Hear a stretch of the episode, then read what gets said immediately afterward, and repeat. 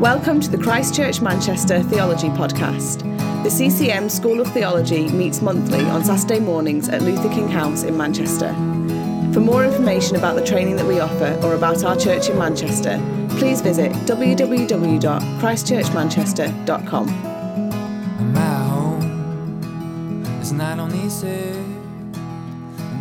Let's move to Romans. That's a nice segue in a sense. Sorry for just being utterly baffled. Romans may or may not help. We'll, uh, we'll, we'll see. Romans, I think it's fair to say, one of the most significant books in the Bible, partly for its content. It's one of the clearest, most sustained outlines of the gospel. Also, I think when you get your head around Romans, it does help draw together quite a lot of the pieces of the wider Bible story, which is helpful. It's also really significant because of the influence that it's had. You might be aware of names throughout church history like Augustine or Luther or Wesley or Karl Barth in the last century, people who were hugely impacted by the book of Romans. And of course, many, many of us average Joe Blog Christians as well have been hugely and wonderfully impacted by the book as well. It's kind of a significance through its influence is huge. It's also, let's be honest, a complex book. Largely speaking, it is one thread of thought, or one train of thought, one kind of line of argument from beginning to end. And that can be, therefore, quite kind of tricky to follow. And so it's worth kind of wrestling with, taking time to try and trace that and understand that. Just a few little bits of background we know the author is Paul. He says it is in the letter. No one's ever particularly questioned or doubted that. And he seems to be writing through a scribe, as he often did. And most scholars agree it's probably written from Corinth for various reasons. We know from the letter kind of where in Paul's different journeys he is at this point in terms of where he's going to go next, what he's going to do. He's about to head to Jerusalem. He was in Greece before that. It's likely he stayed in Corinth. The lady who seems to carry the letter, Phoebe, was from a place uh, just next to Corinth. There's a guy called Gaius mentioned um, in the church who may be the Gaius baptized in Corinth. And a really Corinth, a really cool one. There's a guy called Erastus mentioned as being where Paul is, and we do actually have an inscription from Corinth mentioning an Erastus from about the same time periods. That could be the same guy. So Paul seems to be in Greece, in Corinth, writing this letter, which places it probably somewhere around 57 AD. So we're a couple of decades after the death of Jesus. We are six to ten years before Paul's death, probably.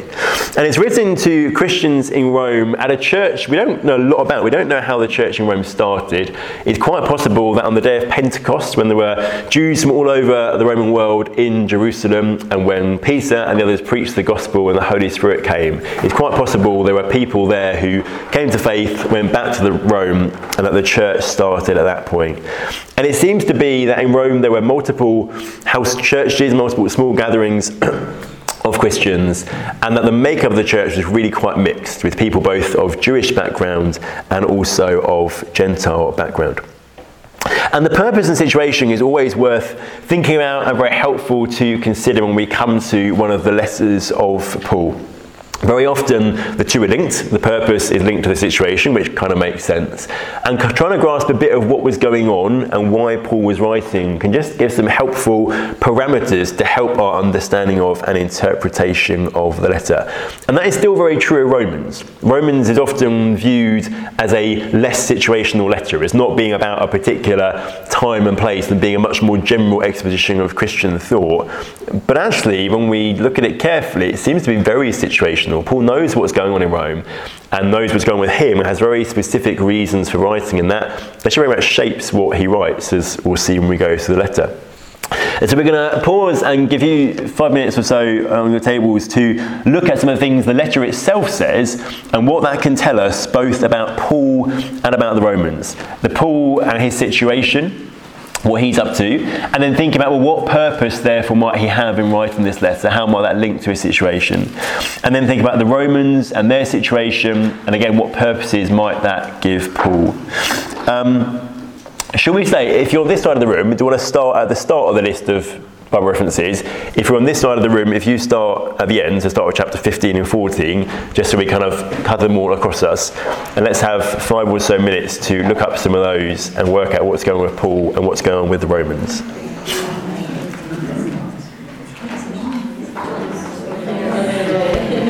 Let me quickly show you a few of my own reflections and exercise. We, I haven't kept time very well, so what we're going to try and do is just zip through these couple of next sections, to then have coffee, to then give us a final hour to actually work through the letter. That's my aim, just so you know.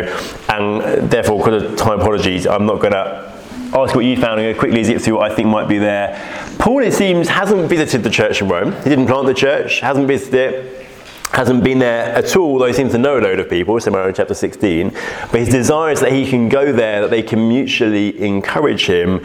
And also, you might have spotted he's on his way somewhere. He's on his way to Spain, and so he wants them to help him. He, uh, the language he uses, he wants them to help them, which basically probably means give him money to uh, help him to get further west, to get across to Spain to preach the gospel well. And so, given Paul hasn't been there, and he wants to come and visit and he wants them to help him, part of what's going on really is just Paul is introducing himself. And probably the reason this letter gives us such a wonderful exposition of the Christian gospel is Paul is kind of presenting you don't necessarily know me and I haven't yet preached the gospel to you, but here's what I preach. He's slightly kind of showing his. Um, uh, his credentials uh, ahead of his coming. So, in part, that's what's going on. Paul is introducing himself, introducing the gospel that he preaches, in the desire that he can come, that they'll help him in his mission. And the Roman situation, one particular thing that stands out in those verses I gave you, might have noticed, is this thing that there are both Jewish Christians, uh, Christians with a Jewish background and Christians with a Gentile background. And there seem to be potential divisions in the church. If you were looking at chapters 14 and 15, that particularly becomes a prominent thing. So somehow Paul seems to know there is a, a, a mixture of uh, Jewish and Gentile Christians in this congregation, and they seem to be quite divided over some matters.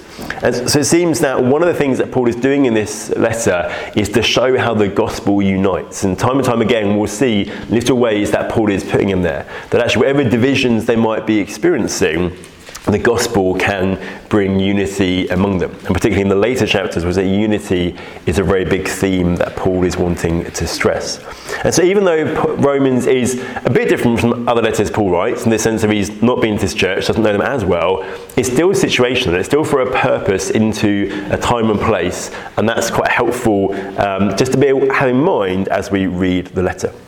And let's briefly talk about overall theme, because another thing that helps us give us some parameters to read a, little, a letter well is to think about the overall theme. And there are actually lots of different suggestions have been made about this over the years. Interestingly, scholars have kind of worked through in time periods of thinking different sections of the letter are the theme. So the reformers um, often thought that chapters 1 to 4 were absolutely central, that justification by faith is the theme. And the kind of next movement in the early 20th century particularly said that chapter chapters 5 to 8 are the central theme. The idea of being united to Christ, hidden in Christ, is central. After that came a bit of a focus on chapters 9 to 11, and actually the place of Gentiles within salvation history was the particular theme. And more recently, some scholars have gone, no, it's the final chapters, it's 12 to 16, which are the theme and about the unity of um, Jewish and Gentile believers. But actually, I think, uh, particularly influenced by a guy called Douglas Moo, whose commentary is very good on Romans, I think the best option for overall theme for this letter actually is the gospel. That seems to be the theme implied to us by the letter.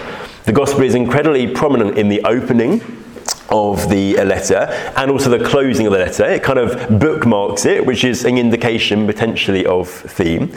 And chapter uh, verse 16 of chapter 1 seems to be kind of the statement from which everything else in Romans flows. All of Romans seems to be an outworking of, unpacking of, explanation of this statement, which is a statement about the gospel.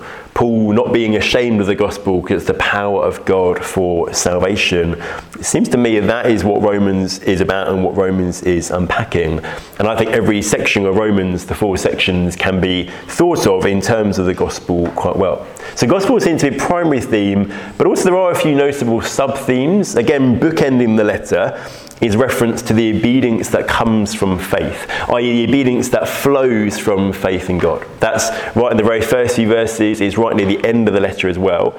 And in different language, Paul will talk a lot about that within the letter, that actually the gospel is meant to restore us to obedience to God. And I recently talked through Romans in a different context um, over a bit of a longer period of time, which just struck how many elements of Romans actually come down to we're saved into godly living, and saved into obedience for Him. And that does seem to be quite a prominent thing that Paul is saying. And certainly, I think this theme of unity, especially unity of Jew and Gentile, is also, uh, fair to say, a, strong sub theme in the letter.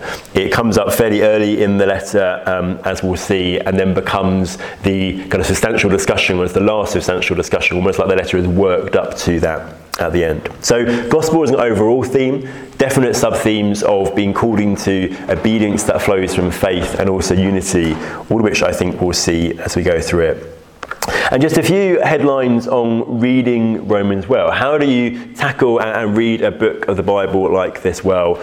In part with the same foundations with which we should come to any part of the Bible, which is asking the right questions and asking two questions. One is, what was this trying to say in its original context to original hearers? We want to start with understanding Paul on his own terms, in his time, to the people he's writing. This is a letter written not to us, it might be for us now, but it's not written to us. So we want to see what was Paul trying to say to the people he was writing to at the time. And then the second step of biblical interpretation, once we've got the what was this doing at the time, what was its purpose, is to say what impact should that have on us today and what response should we make. And notice two things, and you might have heard me say this before if you've been in various contexts with me. One is it is important to separate those two steps out. Bad Bible reading often happens because the main question we come with first is how do I respond to this? Which actually means we don't do the what's this say very well. We kind of jump to where we should end up. We jump there, miss a vital step. So separating first what's this saying, then how do I respond is really helpful. But also notice I talk about the impact and response. It's very easy to think that Bible reading should lead to response response, which is basically do's and don'ts. Impact gives us a slightly broader uh, range of ways that the Bible impacts us. Because sometimes actually it's not about doing and not doing, it's about how we think, about the worldview we have, or sometimes it's about responding in worship or actually um, being able to tackle fears or worries, whatever it might be. I just think impact gives us a helpful, broader um, way of thinking about that. And we also always want to consider genre. What type of writing are we reading? So many different types of writing in the scriptures, and as we know in daily life, we read different things differently. You read a newspaper article differently to how you read um, a recipe book or how you read, I don't know, a collection of jokes or something. We instinctively do that with most things we read. We want to do the same with the Bible. So Romans is a letter. It's discourse rather than narrative. That means it's a flow of thoughts. It's a kind of a uh, a chain of thinking rather than a story. And therefore, what we're expecting to find is a flow of thoughts, a progression of things, one building on top of the other. And that's absolutely definitely what we find throughout Romans. It really is a building one thing on top of another, on top of another. And so to read it well, we want to kind of trace the thread of that, trace the flow of what Paul is saying and what is going on.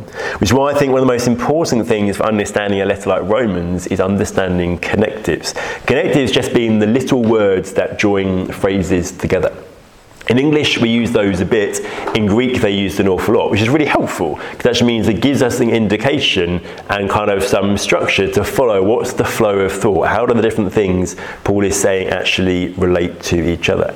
It's one of the reasons why it is worth, I think, especially when seeking to look in any depth at a letter like Romans, it's worth using quite a literal translation because even if they're a little bit more clunky sometimes, we have to think a little bit more, more hard, actually they tend to keep those connectives in there more clearly. Something like the ESV is quite good at keeping the connectives clearly. Something on a slightly um, less literal end like the NLT, although I think the NLT is very good actually at translating Paul, but still, often those little words are omitted, and so you can't as clearly see what Paul was trying to do in terms of linking things together. So a little tip for, for study particularly, something a bit more literal like the ESV is helpful. And connectives are words we're all used to. I, I don't we need to teach you about them. Don't worry, it's not going to turn into an English lesson. And we instinctively know that different words join phrases in different ways. That some of them are just connecting, a word like and, just connecting two things together. Some of them are contrasting between two things, words like but and rather and however. We know that's contrasting what's on either side. Some are correlating, saying there's a correlation on the one hand this, on the other hand that. Some are giving us an alternative. There's this, or there's that. Some are explaining, and these are the really key ones so often for Paul. The word for, particularly, is really key.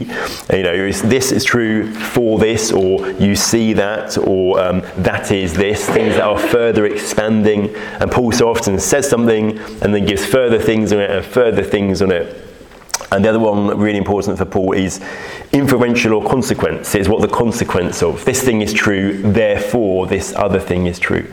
And just pause and to think, what's the relationship between these two statements and how does this little word potentially help me is really good. And so an example of that is the kind of central thematic statement of Paul, uh, of Romans in Romans 1, where that little word for is so um, vital. For meaning what I've just said is explained by what I'm about to say. That's what Paul is saying. So he says, Romans 1:15, I'm eager to preach the gospel to you also here in Rome. Why? For I'm not ashamed of the gospel. Why? For it is the power of God why? For in it the righteousness of God is revealed. See, this thing is true because of this thing, because of this thing, because of this thing. We see how he's kind of um, building up these points and just stopping and thinking, oh, that's what that little word is doing. It helps us understand the further. He really wants to preach the gospel because he's utterly unashamed of it. And he's utterly unashamed of it because he knows that in the gospel there's power to save. And he knows that power is rooted in the fact that in the gospel the righteousness of God is revealed. It's all building one upon another. And so always ask, how does this thing connect to what was just said? How do these relate together? How do what seem like small, insignificant words actually often become the key to really understanding what's being said?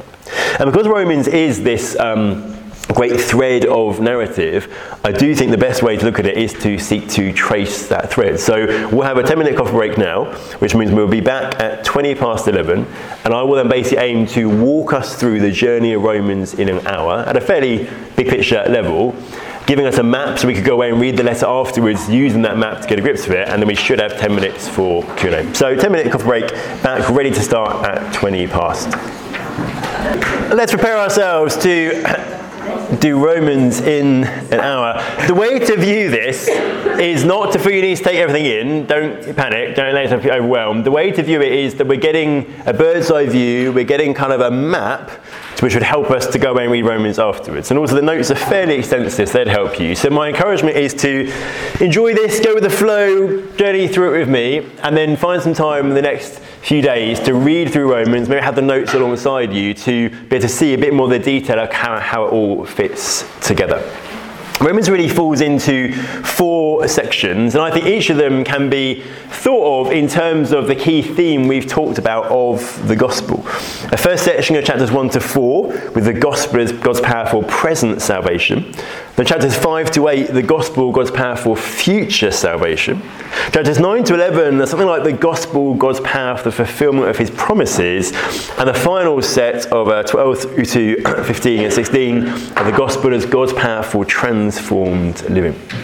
So we start with the gospel as the power for present salvation. And I've said already that right at the opening of the letter, the gospel comes out as the prominent theme. Paul starts by talking about this gospel. I think within the first nine words, the, um, theme of the gospel is already introduced. And he talks about himself as being an apostle of the gospel of God.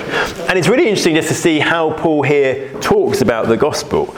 Gospel meaning good news, a word used in the ancient word to kind of proclaim victories that had happened in far off lands. A messenger would arrive and announce the gospel that they'd won the victory, won the battle. It's this gospel of God promised in the scriptures, I spoke about in the Old Testament, concerning his son. Jesus is at the heart and centre of the gospel. He's descended from David according to human flesh, and so he's fully human, he's in the line of the Messiah, but also declared to be the Son of God in power by the Spirit of holiness by his resurrection from the dead.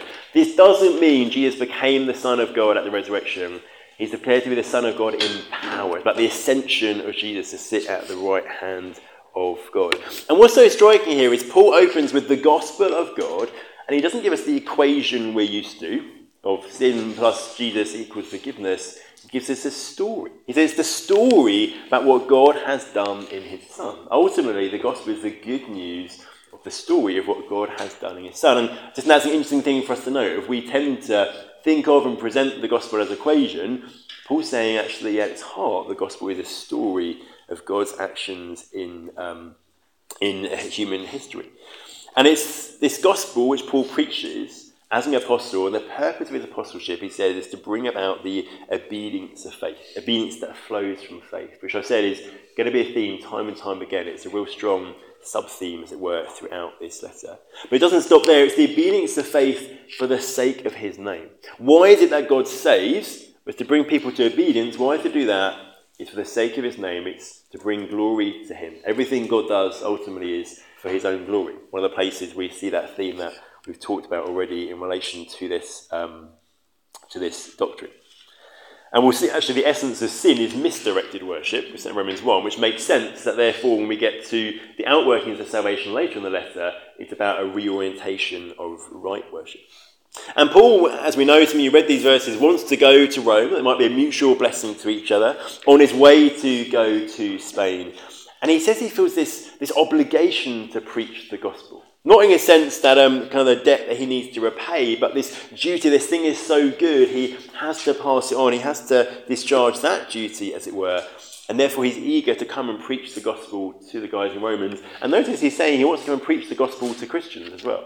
The gospel is just as important for us as Christians as it is for non Christians. We never kind of mature beyond the gospel. The gospel is always central, always what we need. And this flows into what I said is kind of the key statement of the letter from which everything else flows. Paul says that he wants to preach the gospel because I'm not ashamed of the gospel. For it's the power of God for salvation to everyone who believes, the Jew first, and also to the Greek. This gospel is power. It's not just words, it's not just nice ideas, it's not just an equation, it's power through which God actually does something. Power to save, power to save anyone whether Jew or Greek, whatever the difference is between us, anyone who believes, anyone who takes hold of it by belief. So, how is the gospel the power of God to save? Well, it's because in it, the righteousness of God is revealed by faith, or from faith to faith. And we've talked a little bit already about righteousness today and how it's the same concept of justification. When we talk about the righteousness of God, as we do here, there are kind of various ideas of what this could mean. It could mean the righteousness of God is revealed in the gospel in the sense of the rightness of God. That God does the right thing, that he's a just uh, character who does the right thing, everything that he should do. It could be about God and his character. And that would be a worthwhile thing for Paul to say here, because as we saw with Proverbs 17, it's not immediately obvious that God is just and righteous in the gospel. Actually, Paul's going to need to explain how can it be just and fair for God to forgive sinners. Could be here that God's character is revealed in the gospel. But the righteousness of God here could be God's saving action.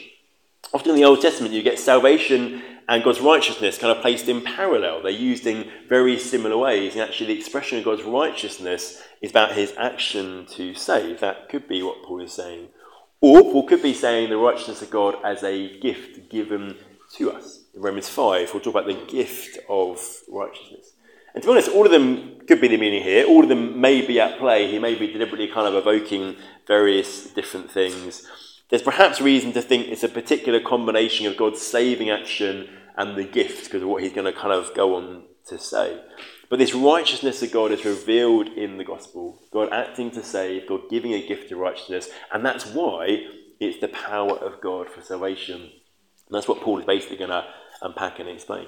And he says it's the power of God for salvation from faith for faith. And he quotes from Habakkuk, one of the minor prophets in the Old Testament, to make that point, which is again going to be a strong theme he's going to bring out. But the way we receive the saving righteousness of God is not through works, but is through faith, through trust in him.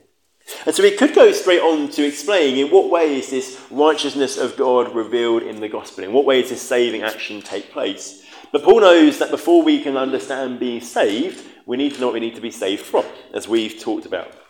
And so actually, chapters 1, verse 18 through to 320 are about the thing we need to be saved from. They're kind of they're setting the scene of the darkness into which the gospel can come as the shine as the glorious bright light that it is. It's actually the first section is about the revelation of God's wrath. Paul's just said that in the gospel the righteousness is revealed, and now he's saying that the wrath of God is being revealed from, revealed present tense, from heaven against all ungodliness and unrighteousness of men, who by their unrighteousness suppress their truth. The revelation of the righteousness of God comes with the gospel. That's needed because the wrath of God is currently being revealed against unrighteousness. The wrath of God, as we've talked about, being God's just and fair opposition to and punishment of sin. And in a few sections, Paul kind of explains this and outlines this to us here. In the remainder of chapter 1, Paul explains the core idea that God's wrath is being poured out against unrighteousness, and that unrighteousness is a suppression of the truth. That ultimately, unrighteousness is a suppressing of the truth that God is God and that we are not. That unrighteousness all flows from idolatry, where we worship created things rather than worshipping the Creator. He says there's enough of who God is that's visible to us in creation that we should know He's there and know He's worthy of worship. So the right human thing to do should be to give God the worship that He's deserving of, the honour and the thanks, Paul expresses that. And yet none of us actually does that. Instead, actually, we give our honour and thanks and our praise and our worship and our devotion to created things, not to the Creator. We suppress the truth of who God is. We exchange it for a lie. That's the core of sin. That's what happened in the Garden of Eden at the fall. This is in part talking about that story, but really it's the story of all of humanity and every human. And the result, Paul says, is that as a present tense expression of the wrath of God, God gives us over to our sin. If you read it through, you'll see it three times there's this somber refrain of God gives them over to their sin. The way that God, even in the present tense, pours out his wrath on people who aren't in Christ is to allow them to continue in their sin. Which for us actually is a nice reminder of the folly as a Christian you're continuing in sin. If God wanted to judge you and punish you right now, he'd let you continue in your sin, which is why it's madness when we choose to do it ourselves. One important side note to mention our context, you, if you read through it, you'll notice that same sex sexual activity is one of the examples that Paul uses here. It's just worth pointing out, Paul isn't picking on this as an example because it's inherently worse than other ways of rejecting God's plan or inherently worse than other sinful behaviour. He talks first about general sexual immorality, then about same sex sexual immorality, then about a whole list of things that aren't even sexual as well. But he highlights same sex sexual activity as a particularly vivid picture of the idea that sin is a, a thing of going against creational intent. There's lots of allusions to Genesis 1 in this chapter about creational intent. And he's saying same sex relationships are a good, vivid picture of the reality that sin is a suppression of the truth, suppression of God's creational intent. So it's important for us to understand those verses in context. Paul knows as he outlines all that, some of his readers, maybe especially Jewish readers, but maybe broad as well, will be thinking, yes, aren't those Gentile idolaters awful? Aren't they terrible the way they worship the created rather than the creature? I'm so glad I'm not like that. And so in chapter 2, he turns and says, But you who are judging them, you're just the same and you're just as bad. Actually, you do the same things, he says, really. That they too will be judged, and when they're judged according to the things they do, they'll be found to be just as guilty as everyone else. And really, the key theme of the first half of chapter 2 is that God shows no partiality. Jew and Gentile, those who think they're good and those who think they're bad, all will be judged impartially in the same way. God shows no partiality. And he knows that point, though, well, some Jews are going to reject that because they're going to say, but hang on a minute, Paul, don't forget, we've got circumcision and we've got the law. We're not like those Gentile sinners. We've got these things. They will protect us. Circumcision will protect us. The law will protect us. And Paul says, well, yeah, you've got the law, but it's not having the law that's important, it's keeping the law. Do you actually keep the law? And his assumption and his statement to them is that they don't. And he says circumcision is of value, but circumcision is meant to be like an outward sign of something. Real circumcision, he says, isn't of the flesh, it's of the heart, it's inward. He's actually, if your heart isn't circumcised, if the heart of trust and commitment to God isn't there, then physical circumcision means nothing. Jews, some Jews were kind of seeing these as almost like magic talismans that would protect them from the wrath of God. And Paul's saying, no, no, that's not how they work at all. It's about keeping the law, and none of us do that perfectly. It's about our hearts being in the right place, not just having external markers of that. And so he's basically got to a point where he's shown that everyone, whether Jew or Gentile, whether we think we're good or bad, whatever external uh, stuff we might have, actually all of us are guilty all of us fall under the wrath of God. And so the last bit of this section is basically a long string of Old Testament texts that Paul is piecing together to really, really hammer home the point that all of us are unrighteous. All of us are deserving of the judgment of God. All of us are trapped under sin. And just as a kind of final kick when we're feeling down, Paul, as the last thing he says in this little section, points out that also, by the way, the law can't save you. You might think that actually the law could be the way out of this, But he says actually the law just makes things worse. It just reveals sin, provokes sin even. We're trapped under sin, deserving the wrath of God, and even God's own law can't rescue us. Romans 1 through to 320 are basically saying we have a huge problem, that we are guilty before God, all deserving of his wrath, and even God's own law can't get us out of that situation. He makes it as dark and bleak as he can, as it were, in order that when he now comes to talk about the revelation of the righteousness of God in the gospel, that light can shine gloriously bright. Which is what he does. He comes to the solution that is offered to us. Chapter 3, verse 23 For all have sinned and fall short of the glory of God. Summarizing everything he's just said, and are justified, are declared righteous, are placed in a right legal standing. We've talked about by his grace as a gift. It's all given because of the goodness of a giver. It's not earned, it's not a wage you earn, it's a gift given from the giver. Salvation coming as a gift, and it's that gift of God's legal declaration you are justified. You're in a right legal standing. You've done everything you should have done, nothing you should not, not, have done. And of course, any person who knows Proverbs well should at that point be going, hang on a minute, hang on a minute, how can God do that? You don't justify the wicked, you justify the righteous. But as we've already said, Jesus comes as the middle term. He does this, uh, justified by his grace as a gift. How? Through the redemption that is in Christ Jesus. And God put forward as a propitiation by his blood, um, blood. Because of Jesus, he's the missing term there. He's the one who allows redemption. Redemption is rescue at a cost, paying a price to rescue and redeem. You redeem a slave by paying the price to rescue them out of that slavery. The complex term here, that even every time I say it, I'm not sure I can pronounce it rightly, but propitiation is my attempt to say it. A complex debated term, it can mean mercy seat. It's used to talk of the mercy seat, which was the lid of the um, ark in the um, tabernacle in the Old Testament where God dwelt with his people. It can also mean expiation, which is uh, kind of like acting like a disinfectant, removing guilt. Or it can mean propitiation, which isn't just about wiping away guilt, but actually uh, appeasing wrath, as taking punishment in a sense. And given all the talk of God's wrath in the chapters just before, I think that's the best reading of it here, or in a sense it encompasses all of these meanings, but including and up to that.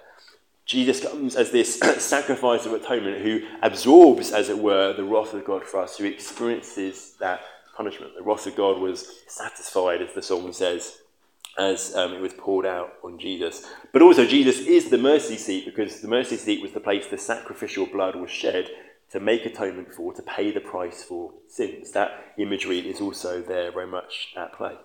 And so, so importantly, God doesn't justify sinners by overlooking sin.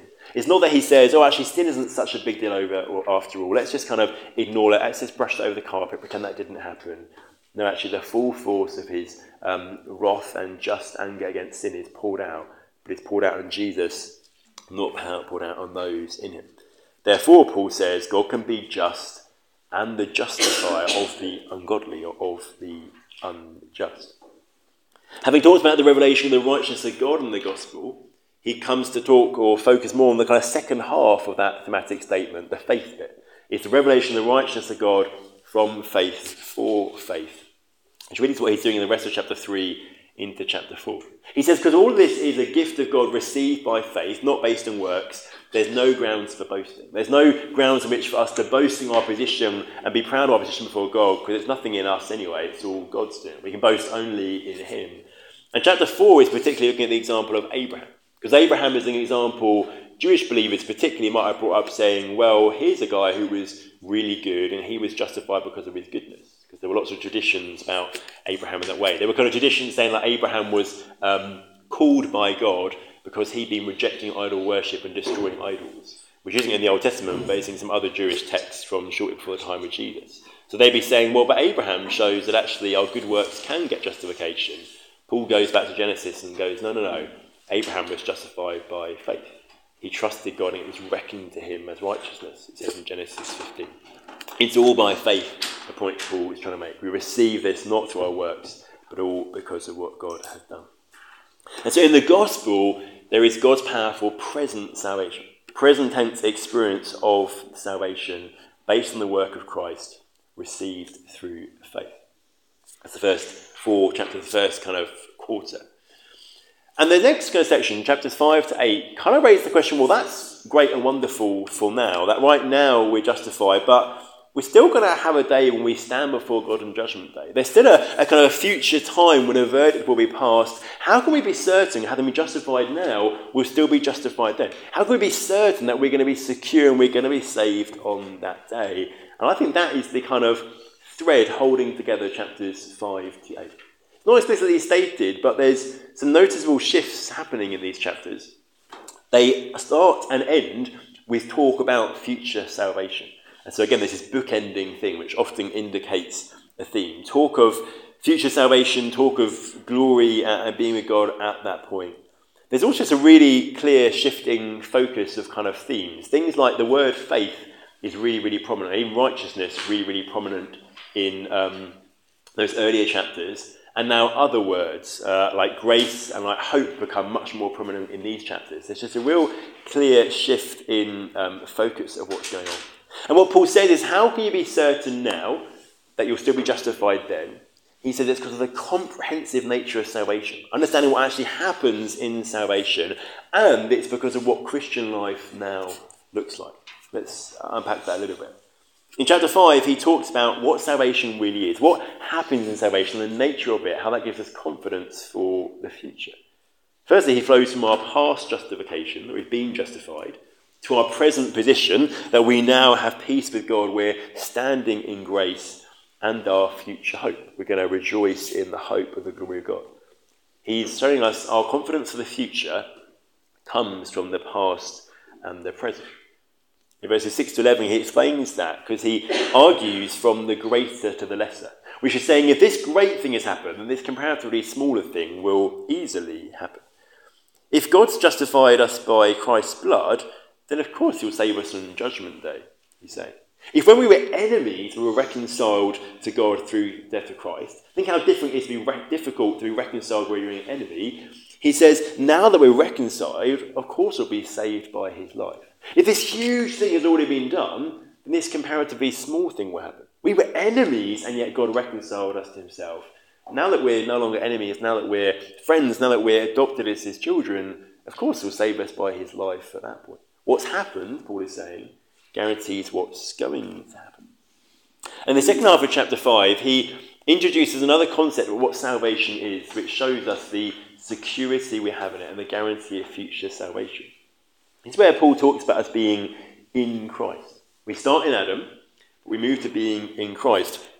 The concept is that God sees everyone as being in one of these two groups. You're either in Christ or you're in Adam. And both groups has a figurehead, Christ and Adam, and the actions of the figurehead affect the people in the group. The actions of the one affect the many. Always reminds me of school. Did this happen to you where someone would do something wrong and no one would own up to it? So everyone would get in trouble. Everyone would lose break time, whatever it might be. The actions of the one are affecting the many. But then someone might pipe up and admit that they did it, whether it was them or not didn't matter, but someone's kind of taking the blame and everyone gets let off, let out to break or whatever, and that one person takes the punishment. The actions of the one are affecting the many that's what Paul is saying happens here. We start in Adam because we're descended from Adam, and his actions, his rebellion against God, mean death and condemnation for all of us. We receive that from Adam, he says. But actually, what happens in salvation is we're moved out of Adam and we're placed into Christ. So no longer do we receive the impacts of Adam's actions, we receive the impacts of Christ's actions, which are life and our justification. So by the one man's disobedience, the many were made sinners in Adam. So by the one man's obedience, the many will be made righteous in Christ. And what Paul's trying to communicate is what's happened to you is not just a little kind of spring clean, not just a little kind of wipe down, but you've been moved out of Adam and placed into Christ. And when God looks at you, he's not seeing Adam's sin and your sin, he's seeing Christ and Christ's perfection. And the point is, you don't hop in and out of Adam. It's not that you have a good day and you're in Christ, but then you're going to have a bad day and you're back in Adam. But you do something good, so you're back in Christ. But it's a bad day, so you're back in Adam. That's not how it works. You're in Christ, you're in Him forever. Therefore, you are safe and secure. And because you're in Christ, Paul is saying, you can know that you're going to be justified on the final day. Salvation is so comprehensive, as it were, that actually it gives us that security. But he knows that he says that if, secure, if salvation is so secure, we can be certain about our future salvation on the final day. Some people might think, well, then how we live now just doesn't matter at all. And so he moves on to chapter 6 to talk about the Christian's relationship to sin. Because actually, if we know we're going to be justified then, let's just have a good time now, right? Let's just do whatever we want. Why not just continue in sin? Or as Paul puts it, actually, why not continue in sin that grace may abound? Because he's just said that where there was more sin, there was more grace. So you could say, well, grace is a good thing. So if we sin more, there's more grace, that's an even better thing. But Paul's response is by no means. The Christian relationship to sin isn't to say, oh, well, let's just continue in it because we know we're secure. And chapter 6 kind of divides into two halves of ways he explains that to us. One reason he says, by no means should we just continue in sin, is because we've been united with Christ, we're in Christ, we've just seen. And that means that when we died, we died, when he died, we died with him. And when we died with him, we died to sin. Our slavery to sin was broken because we died to it and we died with him. Sin no longer has power over us. Therefore, we must consider ourselves dead to sin, but alive to God. In the second half, he explains similar point but different analogy. He uses the slavery analogy. A slave is only a slave of their master as long as they're both alive. Actually, when death takes place, that slavery is broken. He says, We died to our old slave master of sin, separated from the power and control of sin, but now we're enslaved to God and to righteousness. And she's interesting, there's no free people. You're either enslaved to sin or to God and to righteousness. We're freed from slavery to sin, where we're bound to do its bidding, kind of controlled by it, and now we're slaves to God and to righteousness. We are free to not sin. And Paul says this is true because we're in Christ, and now we have to kind of choose to live that out. He says you've got to reckon yourself to be, consider yourself to be dead to sin. It won't always feel like it. Temptation will come and it will feel like we can't resist the urge to sin. But Paul says, but we can because we're no longer slaves to sin. And even if it doesn't feel like that's true, we have to reckon it to be true. It's like when you turn up in a new country, you land on the plane, the time is different. Everything in you might feel like it's a totally different time of day, but you have to reset your watch to the actual time of day. And the way you begin to live in the truth of what the time actually is, even though it doesn't feel like it is, is you reckon it to be true and you act as if it's true. And as you act as if it's true at the time is what your watch is telling you, your body begins to catch up and you begin to believe and feel that is true. It is true that we are no longer enslaved to sin, even if we don't feel that way. And as we reckon that to be true, we live as if that is true, we begin to step into that reality. And so a Christian's relationship to sin is that we know we're free from the power of sin, we're free to live God's way. And this, I think, is part again of why Paul is saying we can have confidence about the, the end, the end, uh, end judgment, because life as a Christian should be increasing life of holiness, because we're freed from the slavery of sin. Remember, Paul is time and time again building step upon step upon step. And he kind of says one thing that makes me realize he needs to say something else. So in the middle of chapter 6, he says, Sin will have no dominion over you, since you're not under the law, but under grace. Which he knows raises another question of, well, what about the law? If we're not under the law anymore, we're now under grace. Why have we been rescued from the law? Was the law bad or was the law a problem? And so chapter 7 comes to deal with that question, that um, confusion that might be raised. Was the law bad? Was the law God gave a sinful thing, a bad thing? And what role does it actually have now in the life of a Christian? He lays out the first, the actual key point of this chapter, the first six verses. Again, it's about us being united with Christ and dying with Christ. Law is only applicable to living people. Generally speaking, there is some crazy story about some revolutionaries from the Civil War being dug up, dead, being dug up, tried, hung, drawn, and quartered. Um, our eccentric forebears did that. But generally speaking, law is only applied to living people. And Paul uses the illustration of marriage, that marriage commitment under marriage law exists until one of the spouses dies, at which point actually that marriage commitment is broken. Law only applies to living people. He said, Well, we died with Christ, therefore we died to the law. The law actually no longer has authority over us, no longer has power over us. And we're raised to life to live a different way, not by the law, but actually the way of the Spirit in newness of life. And that's actually the key point he's making here. But Paul, being a good teacher, knows that's going to raise some questions because that kind of makes it sound like the law was a bad thing. That this thing that in the Old Testament is this wonderful gift God gave to the people of Israel actually was a bad thing we needed rescuing from. And he's asking, well, is the law bad? that's what he does in the rest of the chapter. Is the law sin, he says? And Paul says, no, certainly not. The law wasn't the problem, but sin was. Because sin dwelt in us, it took the law and it misused the law. It used it to lead us into and provoke us into sin. Sin was the problem, not the law. The law is good and holy and righteous, he says. But mixed with sin, sin would misuse it. He kind of makes that point throughout this chapter. And you might know that what he does in this chapter is he starts to talk in the first person, i.e., using the word I, I this, I that. And the question gets raised, rightly, of well, who's doing the talking? Who's actually this I figure, this person talking?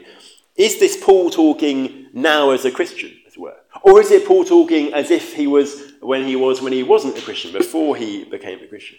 Or is this a Jewish person living under the law? Or some people think actually this is a person talking between regeneration, remember new birth, God working in heart, and justification. Like there's like some little gap in that order of salvation. And debate rages over who actually is talking. And lots of people read Paul here and think, well, this is clearly Paul the Christian talking, because we read it and we think, I can just so relate. He says things like, I do not do what I want, but I do the very thing I hate. I did not do the good I want, but the evil I do not want is what I keep on doing. Wretched man that I am, who will deliver me from this body of death? He's in anguish over his sense of inability to live God's way. Lots of us read that and think, yeah, there is times or areas of life in which I can relate. We easily think, well, this is Paul the Christian talking. But then actually, when you look at other things Paul is saying, I think you get some problems. If Paul the Christian is talking in chapter 7, then he's almost directly contradicting what he said in chapter 6 and also what he goes on to say in chapter 8. Um, verse 23 of chapter 7 talks about Paul being, or the speaker being captive to the law of sin that dwells in my members. Remember, chapter 6 it said we've been crucified with Christ, and actually the body of sin has been brought to nothing. So we were once slaves to sin, we were once captive to the law of sin that dwells in members, but we're no longer. How can Paul say that in chapter 6 if he's then saying this about Christians in chapter 7? Or he says in verse 14 of chapter 7, we know the law is spiritual, but I am of the flesh, sold under sin. But in verse 9 of chapter 9, he'll say of Christians, You, however, are not in the flesh, but in the spirit. Direct contradiction. It's almost impossible, unless you think Paul is a stupid, incoherent thinker, which no one really through history has thought quite in that way. It's impossible to think that Paul is talking as a Christian in Romans 7 if you then want to take seriously Romans 6 and Romans 8. There's also the hint in the fact that he says this thing of, Wretched man that I am I, who will deliver me from this body of death? And then he says, almost in brackets, Thanks be to God through Jesus Christ our Lord. Who will deliver me? Jesus. The implication is this isn't actually someone saved by Jesus. And so I think what's going on here is this is Paul thinking of what life maybe was like for him pre conversion, or so what life is like for someone who knows the Old Testament law and loves the Old Testament law, the kind of things we hear expressed in the Psalms in the Old Testament, but actually who hasn't been saved by Christ and hasn't experienced the power of Christ, the freedom from sin. So it is a pre conversion experience in that way. And Paul is using it to illustrate this idea. The law wasn't the problem, sin dwelling in us was the problem.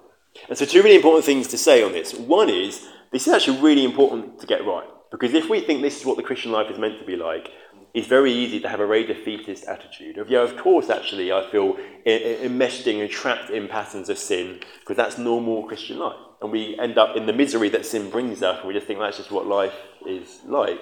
And we miss out actually on God saying, no, we're free from the power of sin. We're now to live by the Spirit, as we say in chapter 8. I think it's really important as we recognise it isn't meant to be normal Christian experience. Doesn't mean Christian experience might not sometimes feel like that. But actually, it's not a position which we are destined to be to be trapped in. And actually, we get out of that position by taking a hold of Romans 6 and Romans 8. That's one, I think, really important reason why it is an important question to ask. But the other thing I always want to, want, want to say at this point is we can get very tied up in Romans 7 about the identity of the I, which is absolutely not Paul's point. Paul's point is about the law, that the law is good and righteous and holy. And it's just important not to allow this understandable interpretive question to overlook or overpower what Paul is actually trying to say, which is the law is good and holy. God didn't get it wrong with the law, but sin was misusing the law. In some ways, chapters 6 and 7 are a little bit of a, a digression. Paul, as I said, kind of um, picking up on potential questions, objections being raised. And so he comes back now, actually, to talk about what does the life we live now as Christians look like as we're waiting for future salvation that guarantees future salvation. And in chapter 8, he comes to life in the Spirit. We're no longer under the law, we now live life in the Spirit. And what does that look like? What should normal Christian life look like between now and Judgment Day? It isn't abandoning ourselves to sin, it isn't kind of striving to keep the law, it's the life in the Spirit. Romans 8 is meant to be normal Christian life. It's a life of total freedom from condemnation. That wonderful statement at the start of chapter 8 there is therefore now no condemnation for those in Christ Jesus. He's emphatic, there's not one bit of condemnation for those who are in Christ Jesus. He points backwards in Christ Jesus, that's in chapter 5. He also points forwards. He says the Holy Spirit has applied to us the benefits and the outworkings of Christ's death. And the purpose of all this, he says in verse 4 onwards, is that the righteous requirement of the law might be fulfilled in us who walk not according to the flesh, but according to the Spirit. God saved us, He's freed us from condemnation, so we can now live His way. It's that theme of the obedience that flows from faith. Paul really cares about how we live, having been saved, having experienced salvation. And actually, now, by setting our minds on the things of the Spirit and God's ways, not the things of the flesh and sin's ways, we're empowered to live God's way to fulfill the righteous requirement of the law. That's what happens when we're led by the Spirit. Not in that wretched position of chapter 7, but in the wonderful position of fulfilling God's law. And another thing he tells us about being filled by the Spirit, chapter 8, verse 14 onwards, is that we get adopted as God's child. As we talked about, the kind of very pinnacle of salvation. And it's like Paul is working up with a crescendo of the blessings of salvation and life in the Spirit. That we become God's children, those with freedom from fear, those know wonderful intimacy with God, who are heirs and co heirs with God and with Christ. And also those who experience, as we said, the blessing of suffering. And I think verses 18 through to the end of chapter uh, 8 are basically trying to explain to us if children of God inevitably suffer, how do we handle that? How do we know and have confidence that we are still always perfectly loved by God in the midst of that? And I think he looks future, present, and past that. He looks future. He says, We know, even we suffer now as the children of God, we know that we're loved and we're secure with God because we know that there's something better coming. We know there's a new creation coming. We know that what we're experiencing now will not compare to the future glory that's going to be revealed. He says, we're in suffering, one of the things we do is we lift our head and we look beyond our circumstances. We look to the fact that even though this is, feels like all consuming now, in the grand scheme of things, it's going to seem light and momentary. It's not going to compare to the glory that's coming. There's a future thing. There's also a present thing. He says, verses 26 and 27, the Spirit prays for us when we're suffering, we don't know what to pray. The Spirit Himself intercedes for us. His groaning is too deep for words. And some people think this is the gift of tongues, the gift of languages. I'm not convinced that's the case. For one, he says these isn't words, and the gift of languages tends to be words. And this is the Spirit praying, not us. He's saying that when you are suffering so much you don't even know what to say, God's Spirit Himself is praying to God the Father on your behalf. Isn't that encouragement? When you're suffering and you can't bring yourself in to pray, you are being prayed for by the very Spirit of God. Because of that, you can know that even if you're a suffering child of God, you're still a loved child of God. And he says we can look to the past. We can know that God always works all things for the good of those who love him. That wonderful famous verse, we tend to forget the kind of how we can know that is because of what God has done. This is where that chain of salvation comes in, all those different things God has done. Because God has foreknown us and predestined us and called us and justified us and glorified us, because He's done all of that, we can be confident that He works all things for good. And there's another greater to lesser. This amazing thing has been done by God. Of course, therefore, He's going to do this comparatively small thing. When we're suffering, we look at all that God has done for us in salvation, and it reassures us and reminds us, I am loved by God unquestionably and my circumstances don't change that and can't challenge that. And so, chapter 8 there ends with that very famous and wonderful declaration of the utter certainty of God's love for us, of our security in Him, and of His doing good for us. So, these chapters are all about how can we be certain we'll still be justified on Judgment Day. It's because of the nature of salvation. It's so comprehensive and it's irreversible and because of Christian life right now. We're not enslaved to the Spirit. We're not under the law. We are uh, not enslaved to the law. We're not under the sin. We're not uh, under the law. We are now empowered by the Spirit to live God's way and to experience being a child of God. Salvation now gives us the confidence that the gospel is also God's power for future salvation. Let's take a, a three minute pause, talking to your table. What has surprised you, challenged you, confused you, excited you? Let's take a moment to decompress before we do the second two parts of the Good morning. I Obviously, it gets easier, but these might be the hardest chapters in Romans 9 to 11. Some people would say. We come now to the gospel as God's power for fulfillment of his promises. Paul has just talked about life and the Spirit, and the obvious thing to do now, in a sense, having talked kind of quite broadly and conceptually about that, would be to go into much more detail of what's that look like day by day, putting that to kind of practice, as it were. And he's going to get to that. Chapters 12 to 16 are going to be really kind of applied stuff of what does life in the Spirit look like. But first, actually, there's something else he wants to talk about and he wants to address and engage with. There's kind of a lingering question in his mind, could be in the mind of some of his readers as well, he wants to tackle. He opens chapter 9 I'm speaking the truth in Christ. I'm not lying. My conscience bears me witness in the Holy Spirit that I have great sorrow and unceasing anguish in my heart. Something's wrong. And Paul is deeply, deeply moved by this, anguished even. And why is it? He says it's because of my brothers, my kinsmen according to the flesh. It's because of his fellow Israelites, fellow Jewish people. You see, the problem that Paul is so aware of, and the early church had been very aware of, was Jesus was the Jewish Messiah coming primarily firstly to the Jewish people, and yet very many of Paul's Jewish contemporaries had not accepted Jesus as the Jewish Messiah. And actually, the makeup of the early church was more Gentile than it was Jewish. And so there's this wrestle of actually why have the Jewish people not received the Messiah promised to them and sent to them? And it raises really big questions. Mm. It raises the questions like, well, is God not faithful to his promises? He's made these promises in the Old Testament. Is he not faithful to them?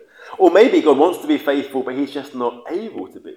Actually, there's this specific problem, but it raises big questions, questions which are relevant to every age and generation, even if we might not feel as acutely aware of the problem that Paul is talking about. Really, he's saying this is a situation that raises some serious questions about who God is, and so he's wrestling with it. And so, chapters 9 to 11 become about the gospel as God's power to fulfill his promises as made in the Old Testament.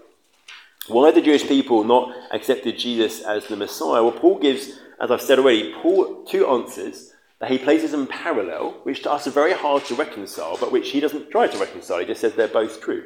On the one hand, people haven't responded to Jesus because of God's choice, because of election we've talked about. It's God's doing, it's what He's chosen to do. But on the other hand, Paul says it's also because of people's individual choice, because of their unbelief and their choice not to respond to Jesus.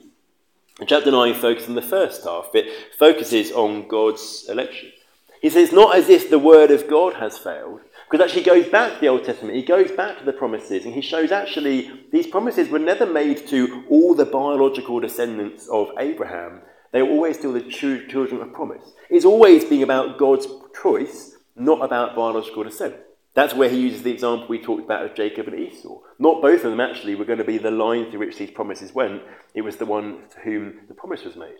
He talks about Isaac. Isaac, the son of Abraham, actually was Abraham's second born, who wouldn't normally be the one who inherits, but he's the child of promise, a result literally of God's promise against the odds. It's through his line, not through the line of Ishmael, the child of the flesh, who came through human effort and was the firstborn that things go, Paul says it's always been the way that actually it's not about biological descent.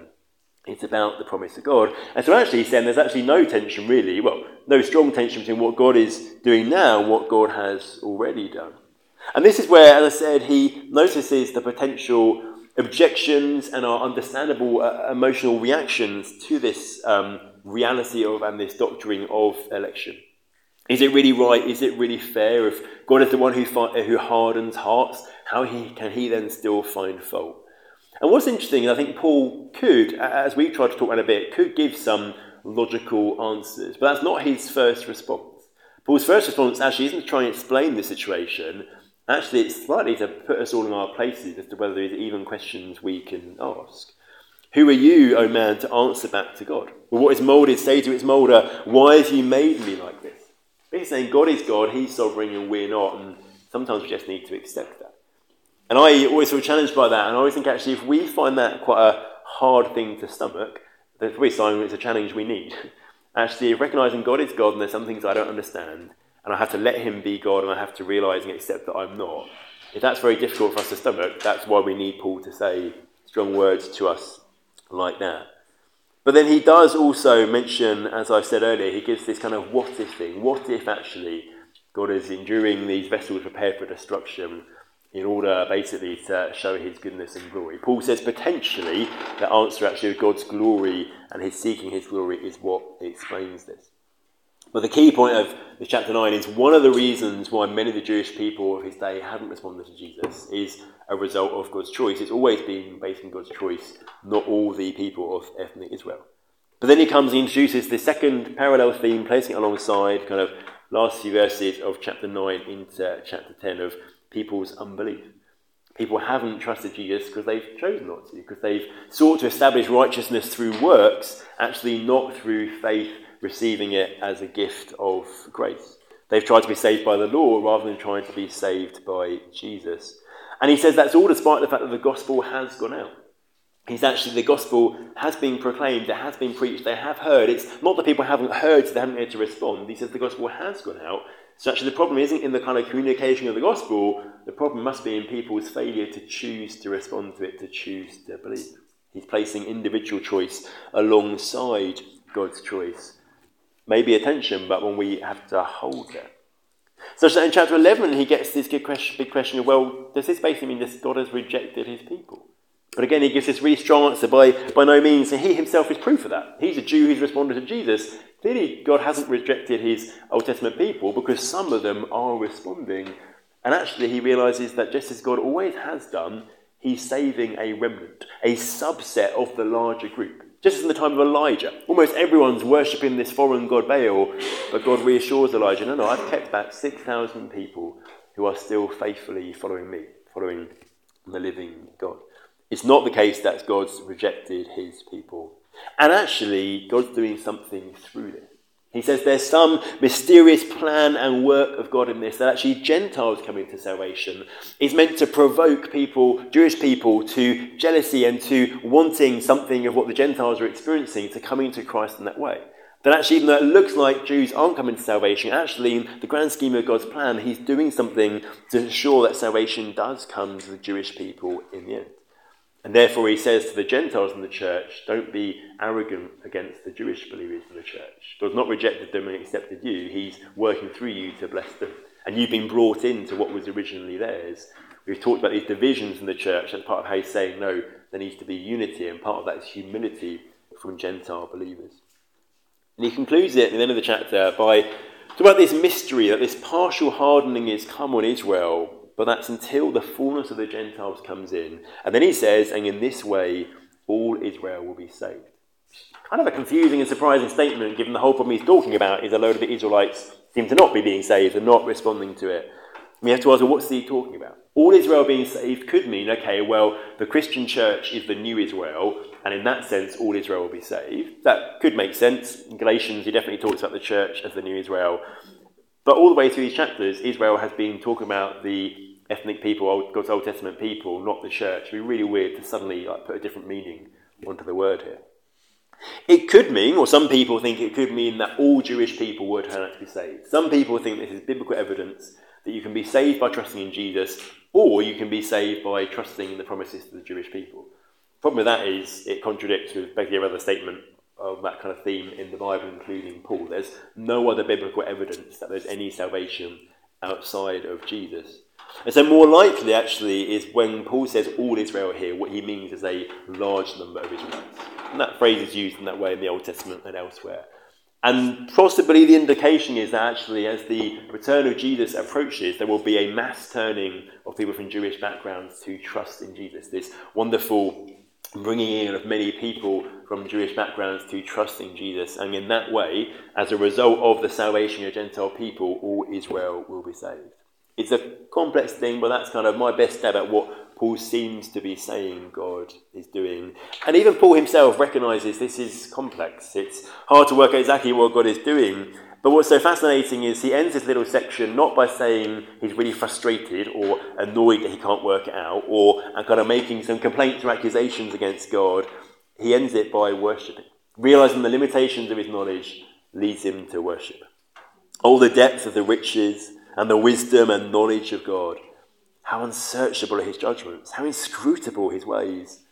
Who has known the mind of the Lord, or who has been his counselor, or who is giving to him a gift that he might be repaid? For from him, and through him, and to him are all things. To him be glory forever. Amen. It's a challenge, I think, actually, especially for modern Westerners where we're used to knowing everything. We can pick up our phones, know most things in an instant. We think we've kind of solved the world post enlightenment. Paul says, just don't know, and therefore we worship. And then finally, in chapters 12 to 15, he does come to what does it really look like, rubber hits the road, to live this life of the Spirit? the gospel is God's power for transformed living. He's kind of talked loads of truth, and now it's here's the response, the application, the impacts of that. With a real turning point with a connective word of therefore, I appeal to you, therefore. So, like everything I've said, now what we do is we, by the mercies of God, present our bodies as a living sacrifice, holy and acceptable to God, which is your spiritual worship. Remember, chapter 1, sin was misdirected worship, worshipping the creature, not the created. Now, actually, salvation restores us to right and to correct worship. He says we do this by not being conformed to the world, so we're not kind of uh, pushed into the mould of and the pattern of and the ways of a world which we know from Romans 3 is sold under sin, but instead by the transforming, or being transformed by the renewing of our mind. In Romans 1, our thinking was darkened and made futile through our idol worship and sin. In Romans 12, our thinking, our mind becomes renewed, uh, or transformed through the renewal of our mind. Salvation is an undoing of the problem of sin, and these chapters give kind of the practical outworkings of that. He talks first in the middle of chapter 12 about our gifts in our church and thinking soberly of ourselves and our gifts, recognizing we need each other as a body has its many parts needing each other, but also recognizing we should take hold of the gifts God has given us and use them for the benefit and blessing of other people. he talks in verse 9 onwards about genuine love. It's kind of, um, often it's uh, translated, let love be genuine, but there's no verb there actually. So it's more like a heading, genuine love, and then he explains what that is. And this quick fire list of quick fire uh, instructions imperative of what genuine love really looks like. That's the outworking of a renewed mind living out this salvation. He talks in the first half of chapter 13 about our submission to authorities, to governing authorities, to ruling authorities. That the default position of a Christian is to submit to governing authorities, recognize they've been put in place by God, and recognizing they are put there to enact some of His justice. And I think the interesting point there is uh, my observation is Romans 13, we spend more time explaining it away than we do trying to listen to it and realize what to, what to do. And so I think Paul would agree that there are caveats to be made about when actually governing authorities are asking us to reject Jesus or go against his ways, or when governing authorities are not living up to the duties that Paul gives them there. I think he would agree with that, but I think we often focus on all the caveats and forget that Paul is very strong on the default position for a Christian is to be in uh, submission and obedience to governing authorities, and we really need to hear the challenge. Now, Paul says this Christian living all gets summarized actually in the command to love one another. The one who loves another has fulfilled the law. Everything he says gets some, summarized in that, and so loving is fulfilling the law. Hence all the stuff about genuine love in that. These are kind of, again, quite general, but still rubber hits the road things. And he finishes off by going right into the situation in Rome, as it were, addressing the divisions in Rome, showing how all these principles get applied there. Because it seems there's divisions in Rome between two groups who Paul calls the weak and the strong. They have different ideas on things like um, holy days, like the Sabbath and festivals, things like food, whether you can eat meat or not, potentially over drink as well, where you can drink alcohol. And it seems what going, is going on is they've got different views on how you honour God. Some people think the best way to honour and love and worship God is to live in this way. Some people think the other way. And what's so striking is Paul very clearly sides with the strong, as he puts it. He thinks it's fine to eat meat, fine to drink alcohol, you don't need to make a special thing of certain days. But he doesn't go, the weak are wrong, so let's correct them. He says, actually, let's bear with each other. Let's not look down at each other. Let's not judge each other.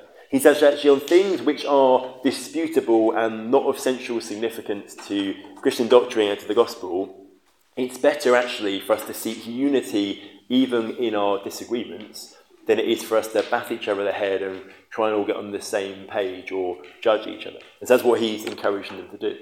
And what's really important to think about is that's radically different to what he does in Galatians. Galatians, the situation is quite similar. There's debates over what you eat, debates over practices uh, like circumcision and holy days as well. And there, he doesn't say you can agree to disagree. He says you're wrong, this is not the gospel, you need to sort it out. The difference seems to be in Galatians, the people there were thinking this is about justification. They were saying Jesus plus being Jewish, Jesus plus keeping the food laws, being circumcised, keeping the Sabbath is what gets you and keeps you in the people of God. And Paul goes, no, no, Jesus is what gets you and keeps you in the people of God. But in Romans, they can't be saying that because Paul responds totally differently. In Romans, it's no, we're saved by grace through faith, Jesus alone, and we think the best way we can express our love to Jesus is by eating this certain way or keeping these days. And Paul's like, that's a disputable matter. That's okay. You can agree disagree there because the gospel is the same and is core. And I think this is really interesting as well. I wonder, I talked this recently, I said, I wonder if a lot of things that have divided churches actually are disputable matters, not gospel central matters. And that's quite challenging actually. If Paul says the priority should be unity, unsurprisingly, given stuff Jesus says and Jesus prays, John 17 particularly, not actually getting everything dotted and crossed right. I found it really quite challenging actually of just how prominent Paul, or how much Paul cares about unity and how much he says we should be able to live with some difference in unity. That doesn't mean we can disagree over everything. There are undisputable matters, and Paul explicit on that lots of his letters, but there are some that are disputable, and a unity should be what we're seeking in that. And finally, well done with, uh, oh, we're just going to make it in time. He returns to the beginning. He tells us again about his desire to go to Rome to preach the gospel. Um, he talks about his fact he's going to go to Jerusalem to take the money he's been collecting for the Christians there and then come to them. And Romans 16 to us feels tagged on, to us feels long and boring. It's a long list of names. We think, is this really significant? But actually, I think it's a wonderful insight into what church should be. You've got young and old people, you've got men and women, you've got couples and singles, you've got Jewish people, Gentile people, slaves and free. There's a wonderful example here of unity in action. An incredibly diverse group of people, which you wouldn't really get in the ancient world, but united in Christ. And a group of people who are all playing their part in God's mission. They're fellow workers, they host house churches, they've worked hard for Paul, they're fellow prisoners, they're workers in the Lord. Everyone has a part to play in this mission that Paul is trying to talk about and proclaim in this gospel that he's talking about. There's actually kind of an example and an encouragement to us of what church should be like and what Christian life should be like, even in what seems to be just a list of names at the end of a letter. And Paul ends again in worship, and Paul ends where he started. He's worshipping God for the gospel. He's talking about the obedience that flows from faith, so central for Paul here.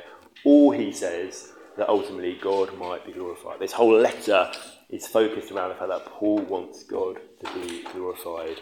Worship is the right response to the realities and the experience of salvation. 12.29. Well, everyone, you've done incredibly well with all the stuff. I didn't keep time well, so apologies. We probably won't do Q&A, but I'll hang around. If you've got burning questions, do feel free to come and ask. I'll be really happy to do my best to talk through them.